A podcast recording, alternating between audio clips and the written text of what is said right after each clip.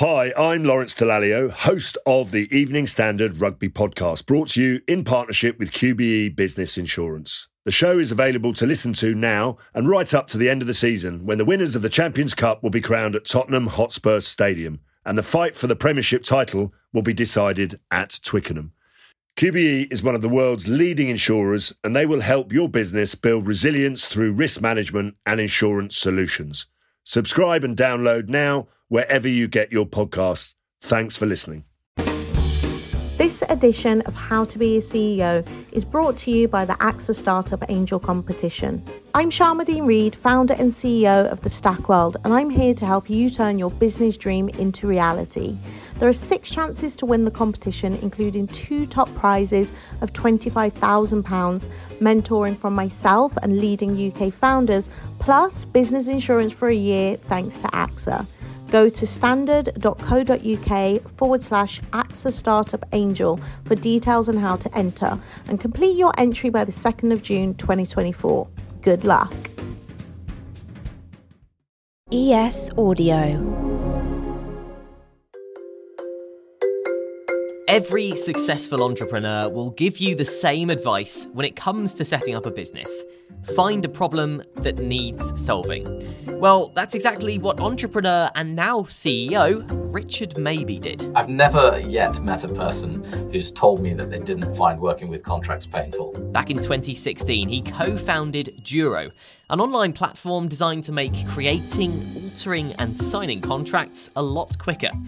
But Richard followed an unusual path to get there, leaving his job as a lawyer pursue his mission to improve the way we deal with contracts. Lawyers tend to be uh, very detail minded, risk averse. They're not naturally sort of lending themselves to being entrepreneurs. This is a story all about identifying a problem and learning how to create and sell the solution. Law firms bill by the hour. So if you bill by the hour and someone says, Do you want to save time? You go, kind of yes, kind of no. Last year, Juro processed 500,000 contracts, but Richard's hoping it will eventually become the default platform for contracts across the world. Well, the funny thing about contracts is really everyone uses them. So we sometimes think contracts are for lawyers, and I come from a legal background, but actually, you know, we all interact with contracts, whether that's signing our employment contract when we get a new job, maybe a consulting agreement if you're a freelancer, if you're leasing a, a house, for example, or a flat. We interact with these documents, but generally the process of agreeing those documents is a very manual, archaic process. It tends to involve assembling Microsoft Word documents, saving them as PDFs. We now have e-signature, which can help a little bit, but most of that process is pretty manual. And to most people who aren't, you know, deeply involved in the law, it's a very confusing process as well. So when, when we started Juro, really what we wanted to do is build a very streamlined tool and service that would allow people to create, execute and manage legal contracts very easily in the browser, online and in one place to get to this point where you're running Juro as it is at the moment, I imagine you've gone through a bit of a journey. You, you, sort of mentioned you've got a background in, in legal as it is. Can you sort of talk us through your story, I suppose, how you got to where Juro is now? So my story is quite an unusual one in that I came from a legal background, as you say, which is not a kind of traditional path for an entrepreneur. So, you know, lawyers tend to be uh, very detail-minded, risk-averse. They're not naturally sort of lending themselves to being entrepreneurs. But the experience that I had as a lawyer, uh, especially being frustrated by manual process, taught me that there definitely was a problem to be solved in this area. And I think having had that personal experience and experience the pain gives you a lot of confidence that you can get out and, and build a solution. But really, that was the early part of my career, and that's that's almost ten years ago since I stopped being a lawyer. Since then, I went to business school. So I went to INSEAD just outside Paris, which is where I met my co-founder Pavel, and we run Juro together.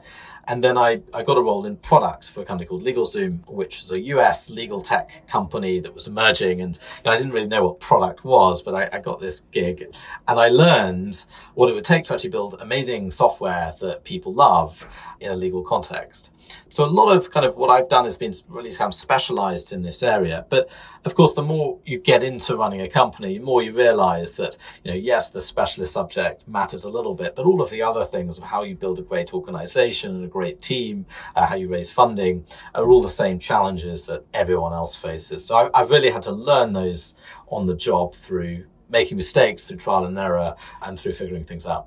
You sort of mentioned the funding element there. And I understand you've, you've been quite successful with, with several rounds of funding so far.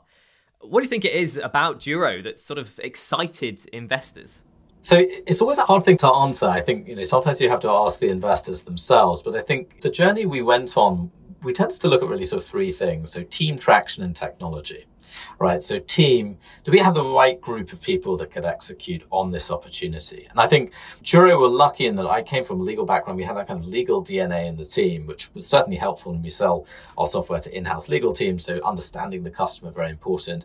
Powell came from a computer science background, a technology background. So we had this cross-functional team. And as we built it, we built in great designers and great commercial folks, a great people and talent team. And I think that was exciting to the investors, which is, you know, it's hard to build a, a specialized cross-functional team. On the technology, I think our vision has always been that we should become the default way to agree terms online, which is a big vision. And that's something that, you know, I think appealed to our venture capital investors like Point Nine Capital and Seedcamp uh, and Union Square Ventures and Eight Roads and then um, traction. So I think you know we found that there was a real pressing need for what we're building, and that meant that our early customers, many of whom are still customers, you know, five years later, were pulling the product. And even though the product wasn't fully built, they were using it and were paying for it. So we're able to point to traction and, and fast growth as well. And I think you know fundraising is every entrepreneur I speak to says what a nightmare it is. And certainly for us, we faced tons of rejection along the way. I think you just have to kind of keep on in that core belief that there is a big problem to solve here. You can solve it, and you just need to find the right partners to do that with. Some of the companies that have been your customers, companies like Deliveroo, Cazoo, and Curve, all quite young, quite new businesses. Do you think some of the more sort of long-standing, older companies need more convincing before becoming one of your customers? It's a really good question. So you're absolutely right. The, the sort of early customers of Juro were all these kind of venture-backed technology businesses. And the thing they all had in common was they're processing loads and loads of contracts. So you mentioned Deliveroo and Cazoo. These are very, very fast-growing companies. Thousands of contracts processed per year. And Juro is the, you know, the platform through which they can, can do that. I think the other aspect of that is obviously very forward looking legal teams in those companies. So people really willing to do things in a new way. And if you think as a lawyer, you might spend three hours a day in email and, and Microsoft Word, you're suddenly transitioning completely to Juro. It's, it's quite a radical shift. So we definitely found our community there. We now have a community of 700 in-house lawyers. Uh, it's the largest community of its type in, in Europe. And a lot of them are that profile of kind of early adopter. I think as as we've grown and our revenue has grown over time, we've been able to find more and more customers who are more perhaps traditional backgrounds. Uh, so these might be corporates who are maybe a little bit larger, better established. And the funny thing is, in those companies, even though we think of them as very kind of corporate and established, there are still great champions there. Um, so we work with some automotive companies and financial services companies, some of which are more than 100 years old. Still, you find those champions who are sitting at their desk, incredibly frustrated by the manual process they're going through and willing to work with a challenger vendor like us. And I, I, think those those are the real heroes, right? Because there's so much, it's such a headwind when you're trying to force that change in an organization at that time. And it takes time, it may take six months to actually be able to buy the software, but when you get there, you can create this amazing change.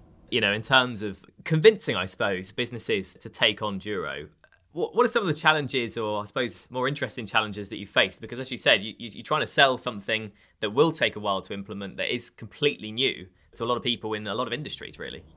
Yeah, so the challenges to get Juro adopted are threefold, really. So the, the first is, is this a product that people want?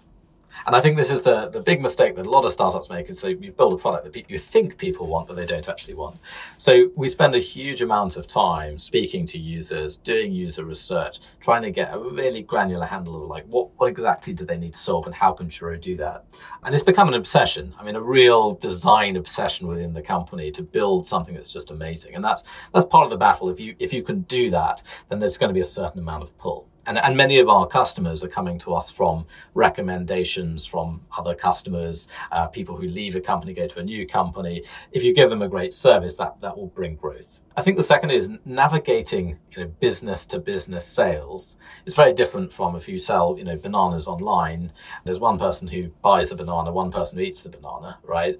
Whereas if you're selling this software that we sell, the number of people involved in contracts is quite high. So you've got people in legal, people in sales, people in HR, and finance, executives. So you've got, you've got to navigate those processes. And we built this fantastic commercial team who have really kind of worked hard to understand that pattern. And then I think the third thing is ensuring that the people who are building and selling Juro are the right people and people who we believe, you know, live our values. And so outside of the whole, you know, building a thing and selling it, you've got to build a team that actually customers want to work with. And I found that to be a real advantage where, you know, we have a, a tricky deployment or a tricky customer, very entrenched in their ways. Just having a superstar in our implementation team who really is empathetic, is listening to the customer, etc., that makes a vast difference. So, yeah, part of it's software, part of it's people as well. I watched a couple of videos of, of how Juro works just to get my head around it myself. And I was sold quite quickly on the idea. and it just made me think why has it taken so long for this kind of thing to come about? It's a really good question. I think uh, I've never yet met a person who's told me that they didn't find working with contracts painful. That includes lawyers, that includes journalists. Everyone finds it a bad process. So it's a really good question. It's like, well, why hasn't it been solved? And it's something we looked at in the early days. We sort of as co-founders looked at each other and we're like, well, you know, I think we know the solution here, but what are we missing? I mean, you know, this has been a problem for a while. Like Microsoft Word has been out since 1983, right? So we're talking sort of 40 years of this word email tennis process. Um, and there, there, are a few reasons for it. I mean, one is, uh, you know, we, we don't work with law firms, right? We work with in-house legal teams, but law, law firms bill by the hour. So if you bill by the hour and someone says, do you want to save time? You go, kind of yes, kind of no, right? Because if we're streamlining our work, maybe, maybe we're going to bill less. That's a structural problem, I think, with law firms. And many of the better law firms are moving away from that, you know, billable hour model. But that, that has been a, a bit of a problem. I think lawyers are risk averse and rightly. You want your lawyer to be risk averse, right? You don't want them to be taking gambles. So that can sometimes make change a little bit harder. Let's take a break now. In part two, Richard talks security online, job losses, and artificial intelligence. Some of the things that really excite us is how you can use AI and machine learning to start to help lawyers do some of the more complex jobs.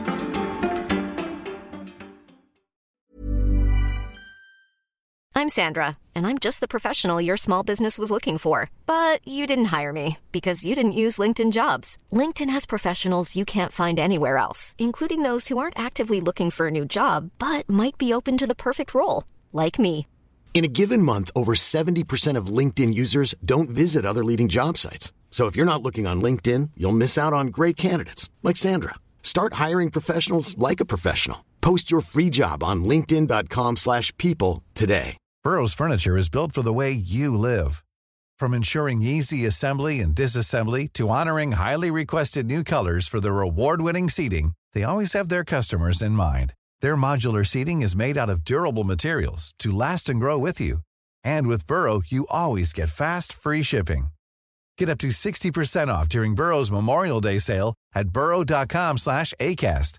That's burrow.com slash ACAST. burrow.com slash ACAST.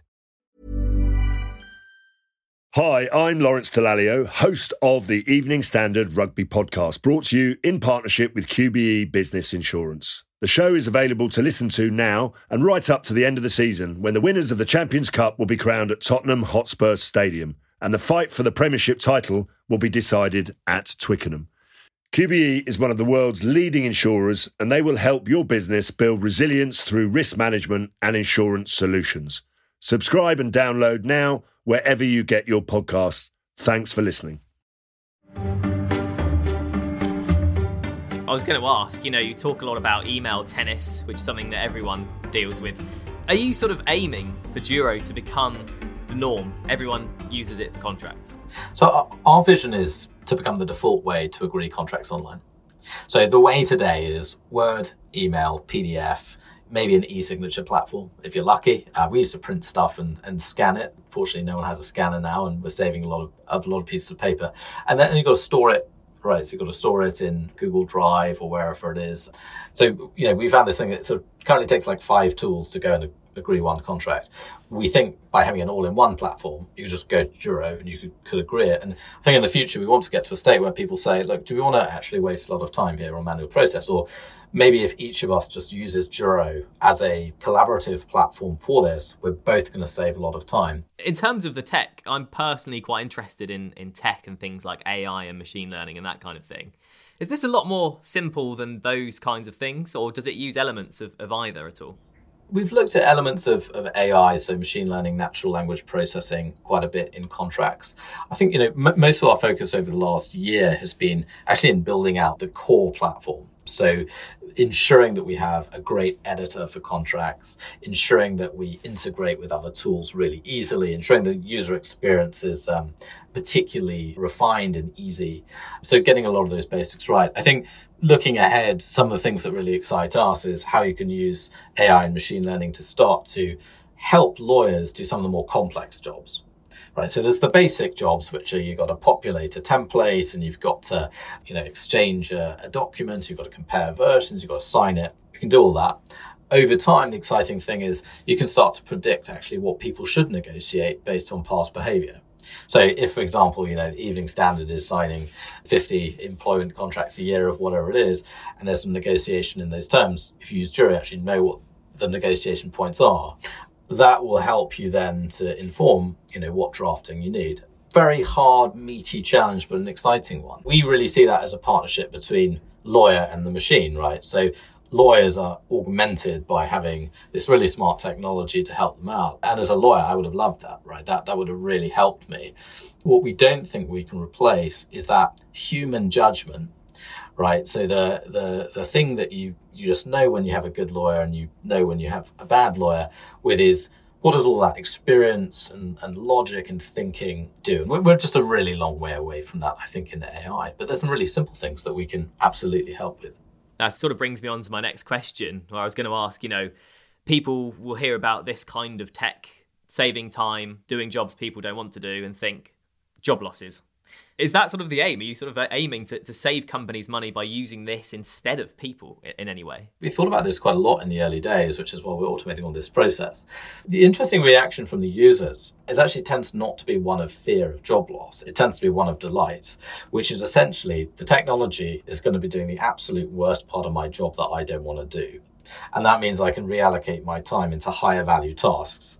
So we actually see it more as a win-win there. And, you know, I, I was surprised by that as well. And I think, you know, there's, the more we learn about, you know, people, especially in kind of desk jobs, you know, in London or wherever it may, may be, it's a lot of people just frustrated by doing a, you know, hell of a lot of manual, low value tasks and that getting in the way of like one them being able to do the job they really want to do two being able to learn new things and three being able to go home on time or being able to switch off at their desk and you know walk to the kitchen if they're working from home and and have a normal life so actually we think this is a, a big positive. positive one of the other things that sort of came to mind when I was thinking about this tech was the security around these contracts. Obviously, when you're sending things online for some person to sign, I mean, are there vulnerabilities that could mean bad actors exploiting this technology?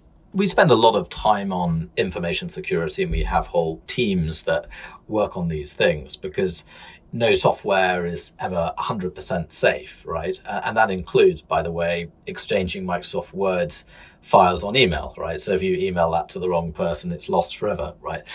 I think you know, Juro actually improves on the status quo. And we do that with features like, you know, we have a contract locking feature. So if you share a contract with the URL and you no longer want it to be visible, you can just lock it. We have time limited URLs, right? So if you share a link, you can say, well, this is going to be available for two days. You can't do that with Google Docs. You can't do that with sharing a, a file over an email. So on the one hand, of course, we have this huge migration to the cloud, and uh, you know I think the cloud is forecast to grow to 500 billion or so this year. So there's massive growth happening here and it's being adopted everywhere. And I think as long as the, the access controls are secure, the protocols followed are right, actually software can give you a more secure way of operating than what you had previously. Uh, but of course, it comes with risks, and it's something you know we, we invest in a lot in and take extremely seriously. Richard, my final question for you: What would you say to young people, young entrepreneurs, hoping to, to reach the position of CEO of a company one day? So I think that the biggest learning I've really had in my job. So I've been running Juro for you know five, five, six years. Um, first time CEO, right? And in the early days, it's funny, you give yourself this title CEO, but there's only two people in the company. So uh, it always seems funny. And now, you know, we have 100 people in the company and we're growing really, really fast. And so actually, you kind of grow into this role. I think that the, the number one thing I've learned really is all companies are people games, right? So no matter what you're doing, what you're selling, what the services are, I think one thing that has paid huge dividends for us as a company is just the common decency and the empathy of understanding fellow human beings. And that's not something you need a degree for, right? That's not something that you need to be very, you know, academically clever at. You don't need to be highly experienced at. You need to be a good person. And I think if you start by being a good person, it can have a huge effect. And I think the thing that can give young entrepreneurs a lot of confidence, you know, especially if you're not coming from this sort of you know, amazing CV background and whatever else, is you only really have three tasks. You've got to make sure you find a problem that's worth solving. You've got to be able to solve that problem. And then you've got to be able to build together a group of people who are going to execute on that in the long term. Now, none of those things require a degree, right? And, and I think the thing that you need to ask yourself as an entrepreneur is actually do you love building groups of people? Do you love developing people? Do you love working with people? Are you the right kind of person for that? And if you are you know you've gone at least 50% of the way. The rewarding thing is in whatever you're doing is if you build a company where people are excited to come to work every day actually you've improved at least you know in the case of Juro 100 people's lives. If you build a great product as well you're going to improve the world a little bit more. So always thinking from the very early days about people first is of paramount importance. That was Richard Mabey, CEO of Juro. For all the latest business news, interviews, and features, head to standard.co.uk forward slash business or pick up the Evening Standard newspaper. How to Be a CEO is back first thing Monday morning.